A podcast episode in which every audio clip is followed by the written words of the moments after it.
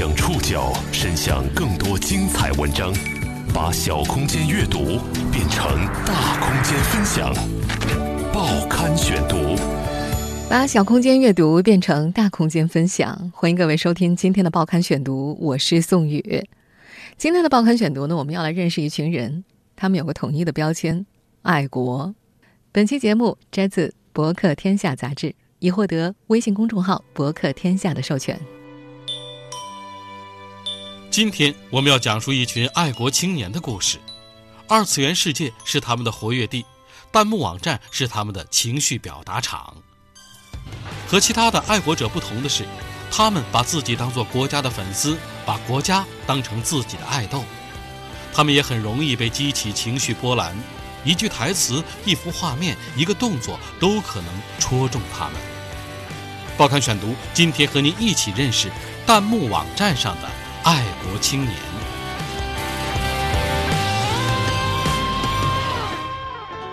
正在兰州读政治学研究生一年级的 Sunny，在 B 站，也就是哔哩哔哩弹幕网站，只关注了两个账号，其中一个是共青团中央，还有一个是张召忠。二零一七年一月一号和二号，共青团中央分别在微博和微信公众号上宣布正式入驻 B 站。表示，只要中国好青年在的地方，无论千山万水，团团都敢来见你。团团是粉丝们对于共青团中央的昵称。Sunny 来自四川丰都农村，出生于1992年，他自认为是团团的脑残粉。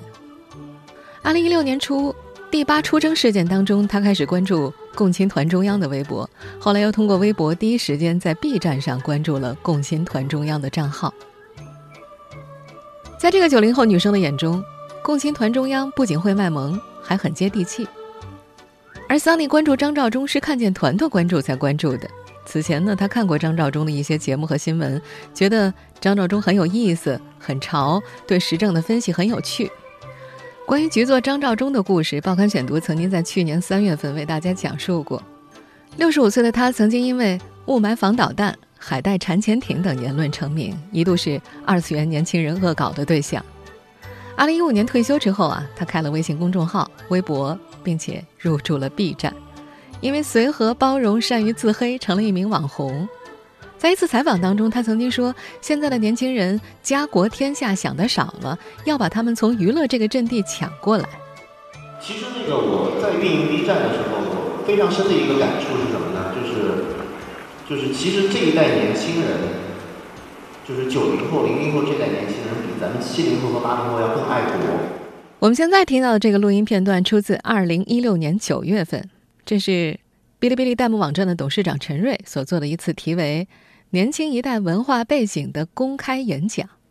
做出上述这个判断的时候，他以在 B 站走红的动漫《那年那兔那些事儿》为例。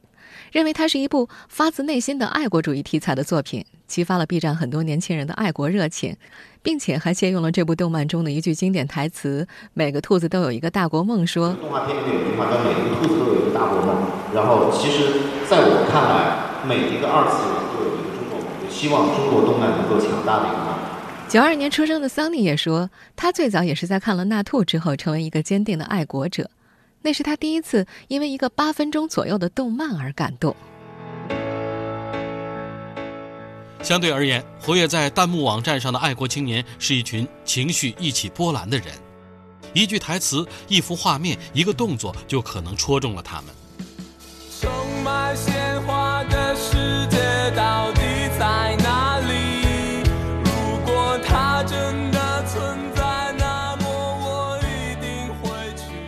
在网络世界里，他们毫不掩饰自己爱国青年的身份。他们大声宣言：“不服，你过来咬我！”啊！报刊选读继续播出弹幕网站上的爱国青年。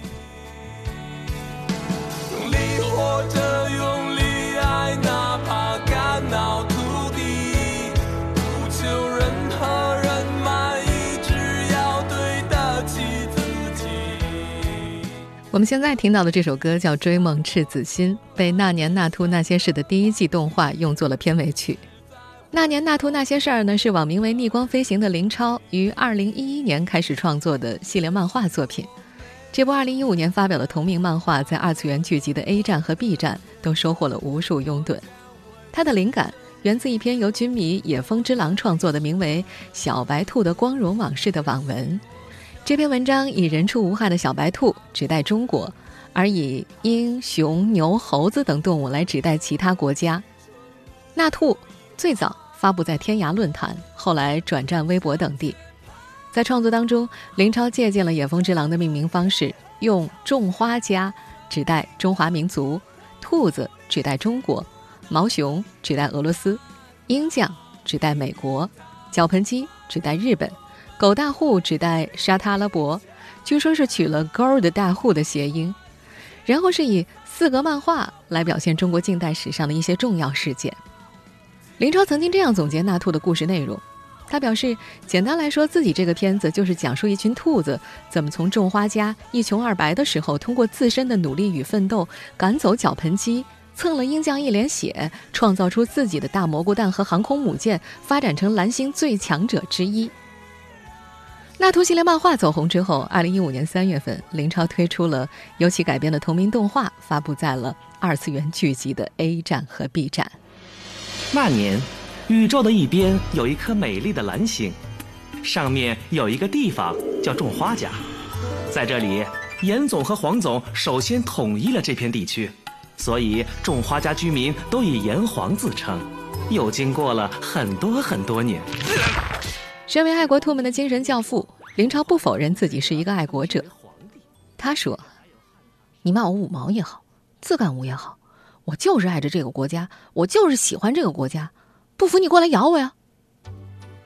自认死宅的他，相信死宅和死宅有更多的共同语言。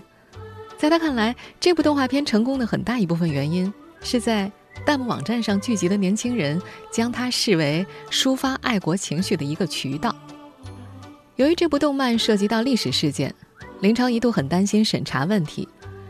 观众们在弹幕网站上看到的《纳兔》第一季，实际上是团队自我审查删减之后的版本。林超说，他们原本打算用六集来讲述抗美援朝，最后缩水成了三集。直到二零一六年七月份，《纳兔》顺利播出两季之后，他才用五集番外篇把抗美援朝的故事补充完整。在剧集介绍当中，林超表示自己怨念在此得到了解脱。如今，这部动画已经推出三季了，全网的播放量超过三亿次，和最初的四格漫画版一样，成了一部现象级的作品，并且获得了人民日报、共青团中央等机构的加持。有些网友在弹幕里评价：“看一集哭一集。”每集结尾附以对应的历史影像，第一季里还能够看到幸福并感激着这种带有强烈情绪暗示的黑底白字。作为终结画面，也极大地调动了观众的爱国热情。如今在日本读书的九零后男生张颖，第一次看到《那兔》是在 B 站的推荐栏中，他看到是国漫，没有细想便点了进去，一追就是三季。这个男生记得有一集是讲兔子参加军事展览，必须要找个多快好省的武器供应商啊！实际上是一次国际武器贩卖会，在展览上，兔子的武器低价。适用性广，比资深军火商鹰将的武器卖得更好。这段故事引来不少弹幕叫好。总有一天，要让全世界都穿着我们的衣服。这个年轻的男生相信，中国制造是西方目前最恐惧的事情，因为廉价实用，所以卖得好。他在评论区举例形容这种优势。原本别人卖一百块的东西，中国制造只要六十，性能也差不多。二零一六年十月份，趁着《纳兔》第三季上线，在东京备考日本研究生的他，重新把《纳兔》所有的动画看了一遍，原因是想家了。这些二次元世界里的爱国者和其他爱国者一个最大的区别就是，他们把国家当成偶像，把国家视为自己的爱豆，而自己则是国家的粉丝。报刊选读继续播出，弹幕网站上的。爱国青年。曾经的我那么懦弱，畏惧这一切，也曾向往外面如此美丽的世界。我们现在听到的就是那兔》第三季和番外篇的片尾曲。这首歌的名字叫做《飞至我们的星辰大海》。我们的征途是星辰大海，这是日本科幻作家田中芳树所著小说《银河英雄传》中的名句，现在成了一些爱国青年和民族主义者表达心迹、直抒胸臆的口号。在兰州大学生 Sunny 的理解里，这句话的意思是。我们不只要走向海洋，还要探索太空。北京大学中文系博士高寒宁在接受采访的时候认为，这句话跟“每一个兔子都有一个大国梦”以及另外一部漫画作品《围龙》里面的“愿我有生之日得见您君临天下”一脉相承，他们表达的是同一种情绪。《围龙》。是由漫画作者风息神类等人根据日本漫画《黑塔利亚》创作的同人作品，最早是于2008年出版的。经常在网络世界里游弋的听友，对于“同人”这个词呢，应该非常熟悉。不过这儿呢，我还是要为其他的听友来解释一下什么是同人作品。同人作品啊，也就是对现有的作品进行二次创作，或者说。利用原作品当中的人物背景进行重新创作的漫画呀、小说啊，或者其他形式的作品，这种作品呢，大多发表在网络之上。我们接下来要说到的《维龙》就是日本漫画《黑塔利亚》的同人。《黑塔利亚》的作者叫做日丸屋秀和，他把国家拟人化，以德意日为主角，讲述二战的故事。中国在里面叫做王耀，身高一米六九。创作《围龙》的时候，风息神类等漫画家呢，利用黑塔利亚的人物和故事背景，把王耀作为了故事主角，用短篇漫画的形式讲述近现代中国遭遇的历史事件。整个作品散发着浓郁的爱国和民族主义气质，收获了大量的二次元的粉丝。北大中文系博士高宁涵在为自己的讲座准备的 PPT 里写道：“他们创作《围龙》的同人图。”把王耀画在画面的正中，身后是飘扬的五星红旗。他们穿上漫画里王耀的衣服，头上缠着绷带，象征他遭受过的苦难；怀中抱着国旗，象征他的隐忍与坚守。他们刻橡皮章，他们 P 图，他们在什么也做不到的时候，拿出作业本、笔记本，用稚嫩的字体一遍一遍书写着：“愿我有生之日得见您君临天下。”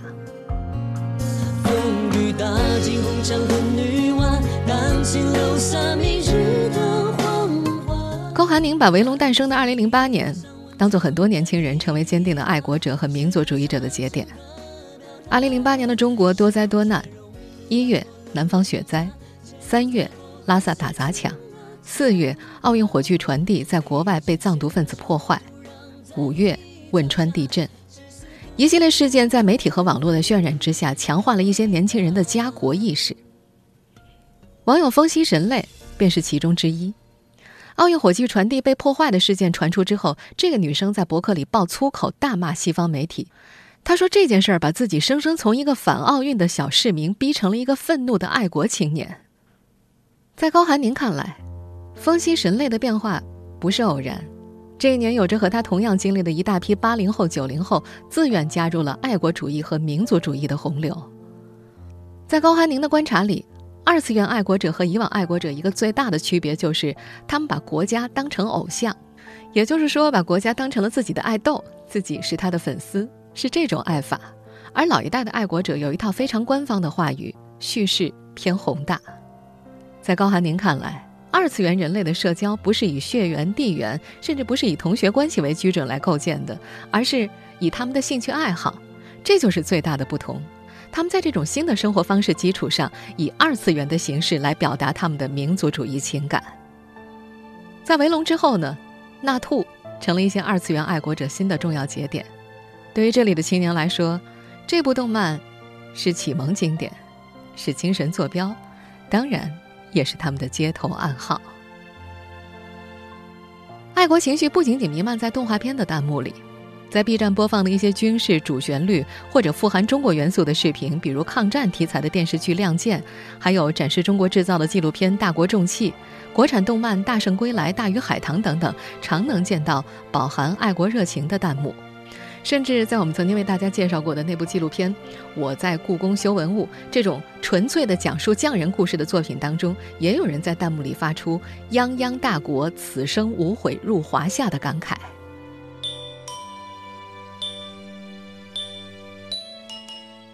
二次元青年的爱国源泉大多来自家庭，他们生活富足，受过良好的教育，他们往往从长辈的口中听说那一段段并不久远的往事，感受什么是国家兴亡，匹夫有责。报刊选读继续播出弹幕网站上的爱国青年。对于林超来说，他自己创作《那年那兔那些事儿》。原本的意图呢，是想在教科书之外，给年轻人提供另一种视角，了解国家的成长。但是实际上，却有不少年轻人把这部动画当成了爱国圣经。维尔这部动画，B 站网友酸菜米豆汤和男友曾经有过一次争执。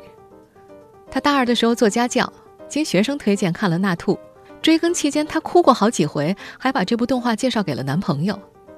矛盾。源于两人之间迥异的价值观。男友认为那兔只在洗脑，无法理解女友为什么会感动落泪。双方在充分交换意见之后，论战以这位叫“酸菜米豆汤”的网友败阵而告终。但是，这并不代表她被男友说服了。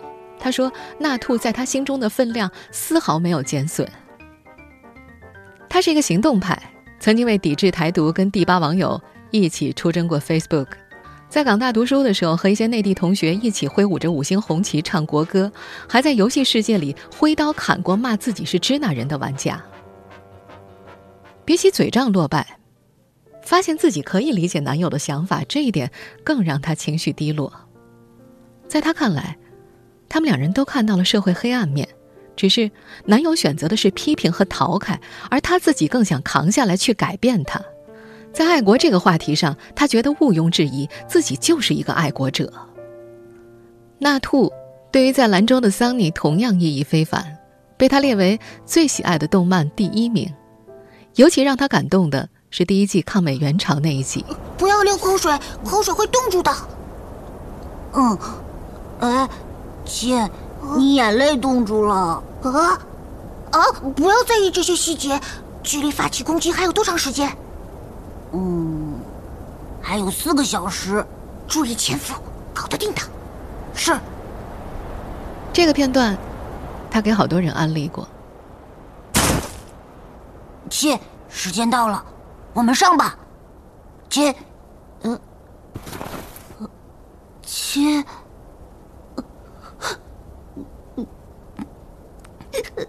眼泪，眼泪也会冻住的。桑尼认为，那兔的一大意义之一是帮助他了解了历史。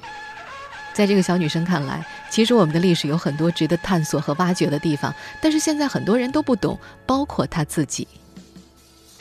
除去我们今天所提到的这部漫画，这种带有明显的标签和被符号化的爱国作品，抗战、党史、军事类题材的纪录片和影视作品，也常常会成为 B 站网友积攒或者释放爱国热情的重要载体。在谈到自己爱国观是如何形成的时候，桑尼还提到了《百年恩来》《抗战家书》等动漫和纪录片，以及自己所学的政治学专业，还有共青团和《环球时报》的微博。另外一位叫做“加肥猫”的网友则更加爱看《士兵突击》和《亮剑》，他在 B 站的收藏夹里专门设置了军事一栏，将这两部剧存放在里面，方便以后重看。他说自己最早看《亮剑》还是在小学三年级，是跟父亲一起看的。他很喜欢李幼斌所饰演的李云龙，觉得这个人很有趣，带着痞气，犯错和立功一样多。因为喜欢，后来还找了小说看。在这位叫加肥猫的网友看来，抗战曾经是一件非常遥远的事情。尽管知道自己的曾祖父曾经是一名抗战老兵，但是他对那段历史一直没有概念。一直到二零一六年端午节那天，爷爷在九十岁生日那天，一家三代同堂，他从爷爷的口中真切地感受到了那是一段什么样的往事。当听说作为川军排长的曾祖父在淞沪会战中牺牲，找不到尸骨，只留下一个衣冠冢的时候，全家人跟着爷爷一块儿哭了。曾祖父去世的时候，爷爷只有十多岁，如今七十多年过去，九十多岁的爷爷对一些细节还记得十分清楚，从出发到牺牲时的部队番号、地点都能够详细讲述。再次说起来的时候，他有些惭愧。他说，在那一刻，他真正感受到了什么叫做“国家兴亡，匹夫有责”。B 站董事长陈瑞从这一代年轻的二次元爱国者身上发现了很多共性，因为他们从小的生活非常的富足，他的教育啊各方面都很好，所以他们是真的觉得他们生活在一个非常非常好的一个国度，他们是真的发自内心的爱着我们这样的一个国家。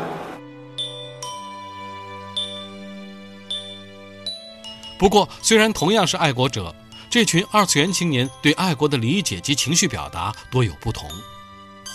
他们有的会参加现实中的爱国活动，也有的只喜欢在网上刷弹幕。他们会为某段视频感动，也会因为另一段视频产生对立的情绪。报刊选读继续播出弹幕网站上的爱国青年。相对参加过第八出征的网友酸菜米豆汤，网友阿汤在爱国这件事上显得更加冷静克制。他认为，爱国不是时时挂在嘴边的口号，也不是写成文章的颂歌，是国旗升到杆顶的热泪盈眶，是大灾大难前的众志成城，是识遍世事人情之后感叹一句：“身为中国人真好呀。”他觉得，其实每个人都很爱国。他还说：“原谅自己文科生的矫情，但这是他的真实想法。”阿汤今年二十三岁，是一名刚进入职场的教师。除了那兔，他还特别喜欢看弘扬国威的纪录片，比如《大国重器》《五年规划》《超级工程》等等。他有哈韩，是少女时代和 EXO 的迷妹，但是遇到立场问题会觉得国家面前无爱豆。他喜欢在网上刷弹幕。而拒绝在现实世界里参加爱国活动，他说：“因为打着爱国旗号的活动，稍不注意可能就会变了味儿了。”他还记得2016年7月的南海事件期间，有不少人上街打着横幅围堵肯德基，以抗议美国、日本和韩国在南海仲裁案中的态度。他认为这些都是无脑爱国。虽然围堵了外国品牌的商店，可在里面工作的都是中国人啊。那段日子。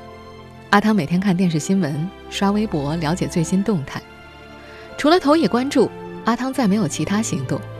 他说：“政治立场这种事，他不是很喜欢站出来，自己知道就好。”当然，他也有情绪激动的时候。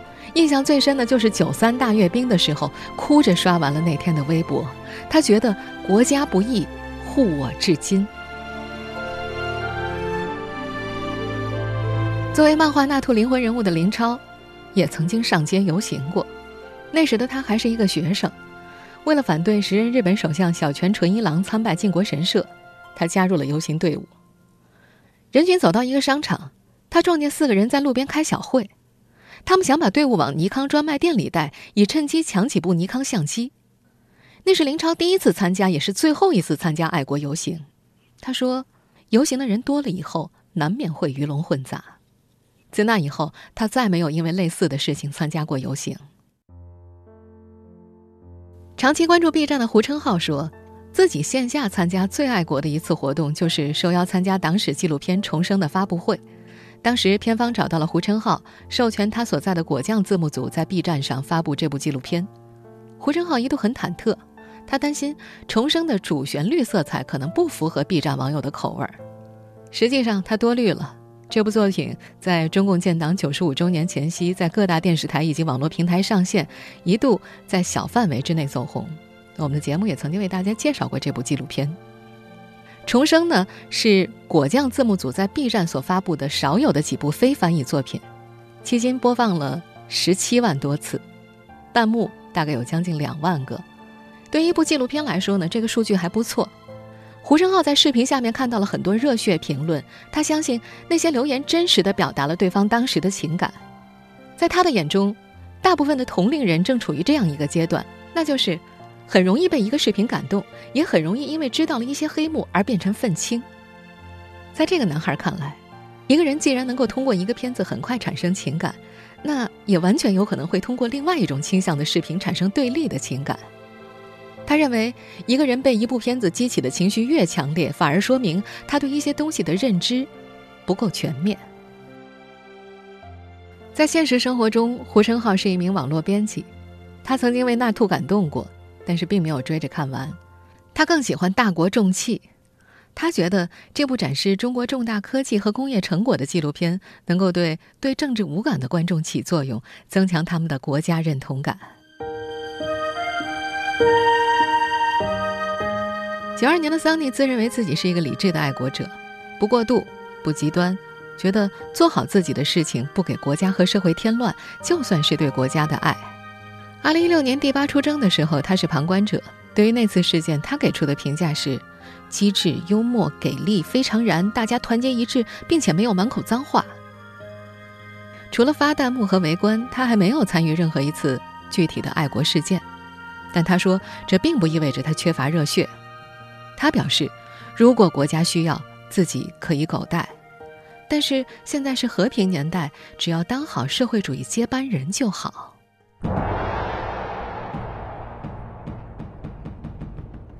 听众朋友，以上您收听的是《报刊选读》弹幕网站上的爱国青年，我是宋宇，感谢各位的收听。今天节目内容摘自博客天下。收听节目复播，您可以关注《报刊选读》的公众微信号，我们的微信号码是《报刊选读》拼音全拼，或者登录在南京网易云音乐。我们明天见。